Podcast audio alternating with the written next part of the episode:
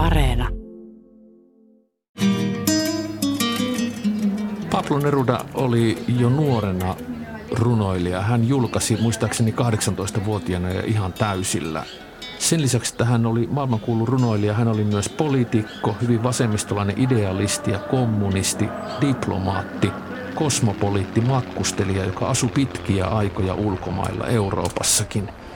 Mitä luulet Auli Leskinen, minkä takia runoilijan Nerudasta tuli poliitikko ja jopa diplomaatti? Tämä on hirvittävän kiinnostava kysymys, kuinka se oli mahdollista, koska hän oli Parralin köyhästä kylästä ja intiaanialueenakin tunnetusta Temukon kaupungista kotoisin. Tavallisen veturinkuljettajan poika, äitinsä puolesta Orpo, hänellä tosin oli Trinidad-niminen äitipuoli, jota hän kutsuu elämänkerrassaan lapsuutensa enkeliksi. Mutta kyllä hän varmaan näki ihan nälkää niinä vuosina, kun hän muuttu, muutti opiskelijana Santiagoon ja meni valtion yliopistoon opiskelemaan suurena pettymyksenä isälleen siitä, että hän nimenomaan halusi runoilijaksi, kirjailijaksi. Luulen, että yksi syy, että hän nousi niin nopeasti poliittiselle uralle, hän tosiaan lähti 23-vuotiaana jo Jaavalle konsuliksi. Luulen, että oli tämä hänen suuri suosionsa näillä kahdella ensimmäisellä runokokoelmalla. Niistä tuli heti välittömästi niin suo, suursuosittuja ja hänen lyyrinen lahjakkuutensa huomattiin välittömästi. Et luultavasti tämä hänen mm, lahjakkuutensa nosti häntä eteenpäin ja varmasti sitten sopivasti eteen sattuneet kontaktit. Pablo Neruda syntyy hyvin vaatimattomiin oloihin Chiilessä vuonna 1904 ja kuolee pääkaupunki Santiago de Chilessä pari viikkoa sotilasvallankaappauksen jälkeen 69-vuotiaana vuonna 1973 maailmankuuluna Nobel-palkittuna runoilijana. Tuotannosta on suomennettu ainakin seuraavia teoksia, kun luntaan ensin tästä Pablo Neruda-tunnusta eläneeni Tammen keltaisen kirjaston sisäkannesta näin.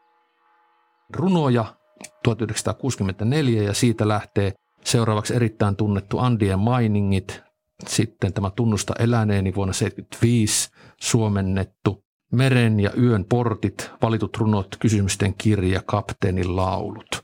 Onko Auli Leskisellä Nerudan tuotannosta jotain omia suosikkeja?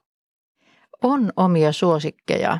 Ja minulle ehkä kaikkein, voisi sanoa henkilökohtaisesti rakkaimmat runot ovat nämä hänen elämänsä ensimmäisen kahden kokoelman Krepuskularion ja sitten 20 rakkausrunoa ja yksi epätoivoinen laulu. Nämä nuoren, parikymppisen nuoren herkän puhtaan ihmisen Pablo Nerudan runot.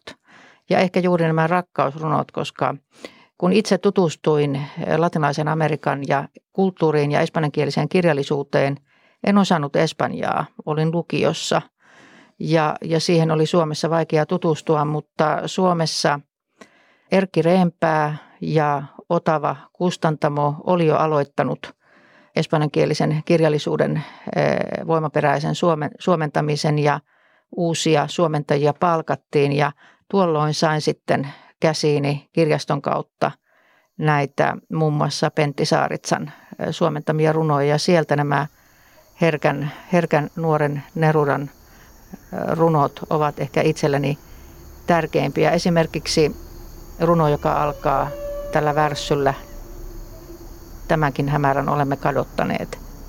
Kukaan ei nähnyt meitä käsikkäin tänä iltana – sinisen yön tulviessa ylimaan. Ja tämän tyyppiset rakkaurunot, nehän upposivat nuoren 17-vuotiaan tytön mieleen, joka itse haaveili rakkaudesta ja eksoottisista maista ja jostain muusta kuin siitä pohjoiskarlaista arjesta, jossa itse tuolloin elin. Auli Leskinen, sä olet ollut Yleisradion latinalaisen Amerikan ulkomaan toimittajana, tunnet hyvin latinalaisen Amerikan ja Karibian kirjallisuutta – olet väitellyt Chilen sotilasdiktatuuriajan kirjallisuudesta Helsingin yliopistossa. Akateemisten ansioiden lisäksi olet kirjoittanut Chileen sotilasvallankaappauksen aikaan sijoittuvan Petojen aika-romaanin. Neruda elämäkerrassa Tunnusta eläneeni, eli siis itse kirjoittamassa, hänen itse kirjoittamassa muistelmateoksessa on reilut 450 sivua. lukujen otsikoita ja väliotsikoita kun katsoo, niin ainakin minulle tulee hyvin runollinen olo.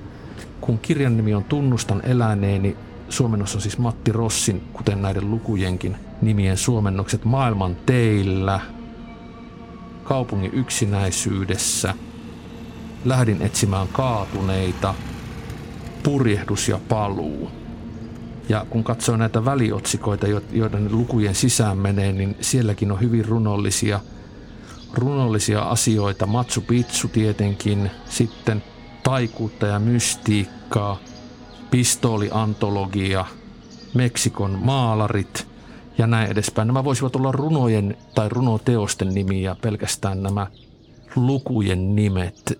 Millaisen muistelmateoksen sinä olet lukenut Pablo Nerudalta, kun se on hänen itsensä kirjoittama tämä tunnusta eläineeni? Mihin siinä on uskominen ja mitä et siitä usko?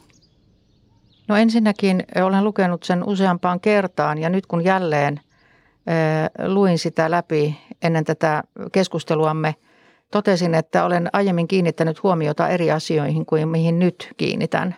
Mutta se, mikä on olennaista, että Pablo Neruda on selvästi kasvanut siellä myyttien ja, ja alkuperäiskansojen myyttien ja fantasian ja tietynlaisen luonnonvapauden etelässä, Etelä-Chiilessä – Häntä ei sido aristokratian ja yläluokan erilaiset konventionaalisuudet ja erilaiset käyttäytymistavat, ainakaan hänen runouden kielessään.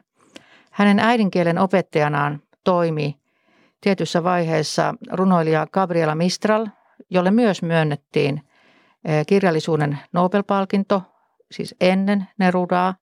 Ja se, että hänellä on ollut pätevä äidinkielen opettaja, myötäsyntyistä lahjakkuutta, tekstiherkkyyttä, luovuutta ja fantasia inspiroiva kasvuympäristö ja ilmeisesti voimakas eläytymiskyky on tehnyt hänestä kirjailijan. Tämä satujen kerronnan ja tarinan kerronnan kyky näkyy hänen elämänkerrassaan sillä tavalla, että osa siitä varmasti on faktoihin perustuvaa totuudenmukaista historiaa, osa on fiktiota ja osa on tuotu mukaan tällaisena niin kuin mukaansa tempaavana, hurmaavana tarinavyörynä, joka tekee tarinasta äärimmäisen jännittävän. Tämähän on niin seikkaperäinen ja jännittäviä kuvauksia sisältävä elämänkerta, että joko hänellä on ollut äärimmäisen mielenkiintoinen ja seikkaperäinen elämä, mikä hänellä ehkä on ollutkin, mutta toisaalta hän on myös värittänyt sitä kirjailijan vapaudella, mihin kuuluu tietynlainen lukijan ihan hyvässä hengessä tapahtuva narraaminen ja luova valehtelu.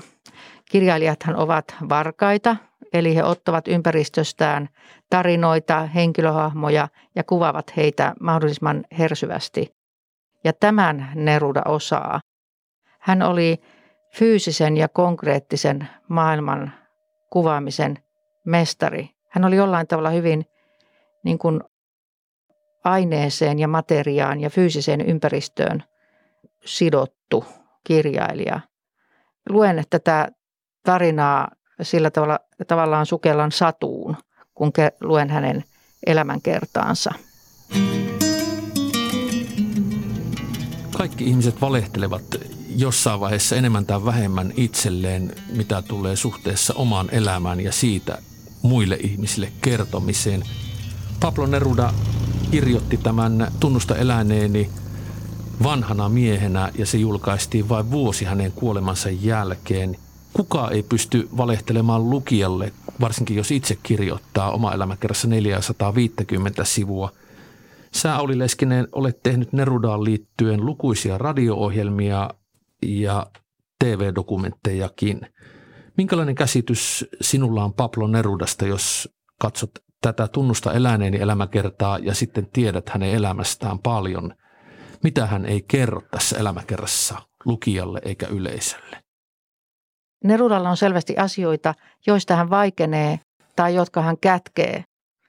Tulkintani on, että ne ovat hänen henkilökohtaisesti hänelle niin kipeitä ja niin vaikeita. Hän ei ole kyennyt käsittelemään niitä ja sen takia hän on poistanut ne hänen virallisesta elämänkerrastaan. Ja suurimpana tässä on hänen ainoa tyttärensä, Malva Marina Trinidad Reyes, joka syntyi 18. elokuuta vuonna 1934, juuri kun hänen isänsä oli saanut valmiiksi merkittävän kokoelman Residencia en la Tierra. Ja hänellä oli Karille ajautuva avioliitto.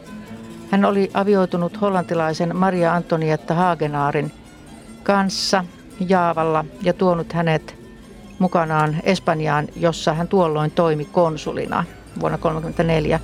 Mutta ennen tuota lapsen syntymää hän oli jo todennäköisesti aloittanut suhteen itseään 20 vuotta vanhemman argentinalaisen taidemaalarin Madridin taidepiireissä merkittäjän vaikuttajan Delia del Carrilin kanssa. Ja sitten elokuussa, kun lapsi syntyi, niin Nerudan henkilökohtainen elämänpolku ajautui syvään kriisiin, sillä lapsi syntyi kehitysvammaisena. Ja sitten lopulta lapsi jäi henkiin, mutta tiedettiin jo, että hän ei kovin pitkään elää. Ja tämä kaikki oli varmasti liikaa. Tämä arjen, arjen puitteet olivat liikaa nuorelle kolmekymppiselle Nerudalle. Hän ö, hylkäsi kolmekuisen tyttärensä ja vaimonsa, lähetti heidät minulle, minun saamieni tietojen mukaan Barcelonaan ja itse jäi Madridiin ja aloitti uuden elämän tämän mielestäni äitihahmoksi siinä vaiheessa muodostuneen Delia del Carridin kanssa.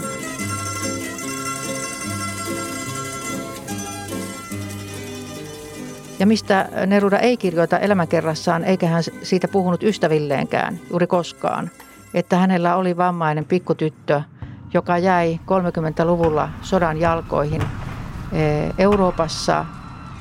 Sota riehui pitkin Hollantia, Espanjaa, Ranskaa ja Neruda siirtyi konsuliksi Pariisiin, Ranskaan ja hän pelasti konsulin asemassaan 2000 espanjalaista toisinajattelijaa fasismin nousun kaudelta ja kuljetti heidät turvaan Winnipeg-laivassa Chileen. Mutta tätä tytärtään Marinaa ja hänen äitiään hän ei vienyt turvaan. Ja äiti ja lapsi jäivät aivan, voi sanoa, niin kuin vaille mitään turvaa – Äiti pakeni tai löysi tiensä sitten vähitellen Hollantiin ja kirkon kautta sai lapsensa hoitoon köyhään maalaistaloon, jossa lapsi eli. Ja minun tietoni mukaan Neruda ei käynyt katsomassa tätä tytärtään, vaikka hän oli varsin lähellä Hollantia eli Pariisissa. Lopulta lapsi kuoli kahdeksan ja puolivuotiaana ja Neruda ei saapunut lapsensa hautajaisiin. Hän oli tuolloin lapsen kuollessa, hän oli jo konsulina Meksikossa, jossa hän sitten myöhemmin myös julkaisi tämän suurteoksensa Kantoheneralin suuri laulu. Auli Leskinen, sä olet siis ollut Yleisradion latinalaisen Amerikan ulkomaan toimittajana, tunnet hyvin latinalaisen Amerikan kulttuuria ja kirjallisuutta ja olet asunut reilut kymmenen vuotta Chiilessä ja muutenkin matkustellut Etelä-Amerikkaa ristiin rastiin. Törmäsitkö Chiilessä tai muualla Etelä-Amerikassa koskaan Pablo Nerudan henkiseen perintöön tai sellaiseen paikkaan, että hei, tämä on se, josta Neruda runoissaan kirjoittaa? Kyllä toki, useaan kertaan. Ja olen käynyt näissä kaikissa taloissa, joita hänellä siellä oli. Santiagossa, Valparaisossa eli Mantereen suurimmassa satamakaupungissa ja sitten Isla Negran kalastajakylässä, jonne hänet on haudattu tämän kolmannen ja viimeisen vaimonsa Matilde Urrutian viereen. Mutta ehkä sitten henkilökohtaisella tasolla tapasin myös ihmisiä, jotka olivat tunteneet Nerudan. Muun muassa erään ystäväni äiti, taidemaalari Himena Kristi, joka on lähes jo satavuotias tällä hetkellä, mutta elää, elää ja työskentelee Santiagossa. Hän oli nuorena tyttönä taidealan opiskelijana Madridissa. Tietoni mukaan yöpyi välillä konsuli Pablo Nerudan asunnossa Madridissa. Ja hän oli tuollainen nuori tyttö, joka kuljeskeli näissä taidepiireissä ja viihtyi siellä illan istujaissa, bileissä, mutta hän oli itse vielä hyvin nuori. Ja sitten toinen henkilö, joka on kertonut minulle Nerudasta, on runoilija Ines Valenzuela, jonka luona vierailin Chiilessä, taitaa olla jo 25 vuotta sitten. Ja itselläni oli oma pieni poikani mukana tuolla vierailulla. Ja viihdyttääkseen poikaani runoilija Ines Valenzuela antoi hänelle leikkikaluksi pienen kauniin keppihevosen. Ja sitten hän sanoi, että Ines Valensuola sanoi, että, että hän on saanut tämän keppihevosen Pablo Nerudalta, koska Iinesin oma poika Diego Valensuela oli Pablo Nerudan kummipoika ja kummisetä Neruda lajoitti tämän keppihevosen sitten, sitten Diekolle ja sitten kun läksimme Iinesin luota pois, niin Iines halusi lahjoittaa tämän keppihevosen minun pojalleni Mikaelille, jolloin olin tietenkin aivan ällistynyt, enhän voi ottaa Nerudan lahjaa hänen omalle pojalleen. Mutta hän sanoi, ota vaan, minun poikani on aikuinen, sinun poikasi on pieni. No tästä on tietenkin tullut minulle eräänlainen täysfetissi ja tällainen niin kuin pyhä esine, joka välillä kauhukseni katoaa kotoa, niin enkä tiedä missä komerossa se onkaan. Ja se on aivan tavallinen puuvartinen keppihevonen, jonka päässä on sellainen pieni ruskea hevosen pää, jolla on vaaleat kiharat. Ja tämä on tietenkin aika vanha lelu ja jo sinällään kiinnostava. Ja näissä yhteyksissä olen päässyt keskustelemaan siitä, millainen henkilö Neruda oli. Ja olen ymmärtänyt, että hän oli äärimmäisen viihdyttävä illanistujaisten pitäjänä. Hän, hän mielellään yllätti läsnäolijat. Hän saattoi piiloutua komeroihin tai kaappeihin – tai aluksi saatettiin sanoa, että illan isäntä ei olekaan paikan päällä ja kesken illallista hän tulikin esille komerosta. Tai hän saattoi olla pukeutunut hassusti tai hän, hän niin kuin tavallaan illanistujaissa varmaan ja näissä tertulias, tertulias-sana tarkoittaa espanjaksi tällaista taiteilijoiden ja runoilijoiden illanistujaista, jossa kerrotaan ja puhutaan taiteesta, ehkä laustaan runojakin, puhutaan hieman politiikkaa saatetaan siinä hieman juopotellakin enemmässäkin määrin ja sitten viihdytetään toisia, niin tällaisissa illanistujaissa Neruda viihtyi ja hän oli usein se keskipiste tietenkin ja näitä järjestettiin hänen kotonaan ja olen ymmärtänyt, hän mielellään sitten loisti keskipisteenä näissä tilanteissa, mutta nämä ihmiset, joiden kanssa olen puhunut, niin he eivät ole kovin pitkälle olleet päässeet siinä Nerudan sisimmän sielun tuntemisessa, Neruda varmasti piti itsellään aika paljon niitä asioita. Mutta Nerudan viehätyshän on juuri tässä hänen kyvyssään tarkkailla ulkoista silminnähtävää maailmaa.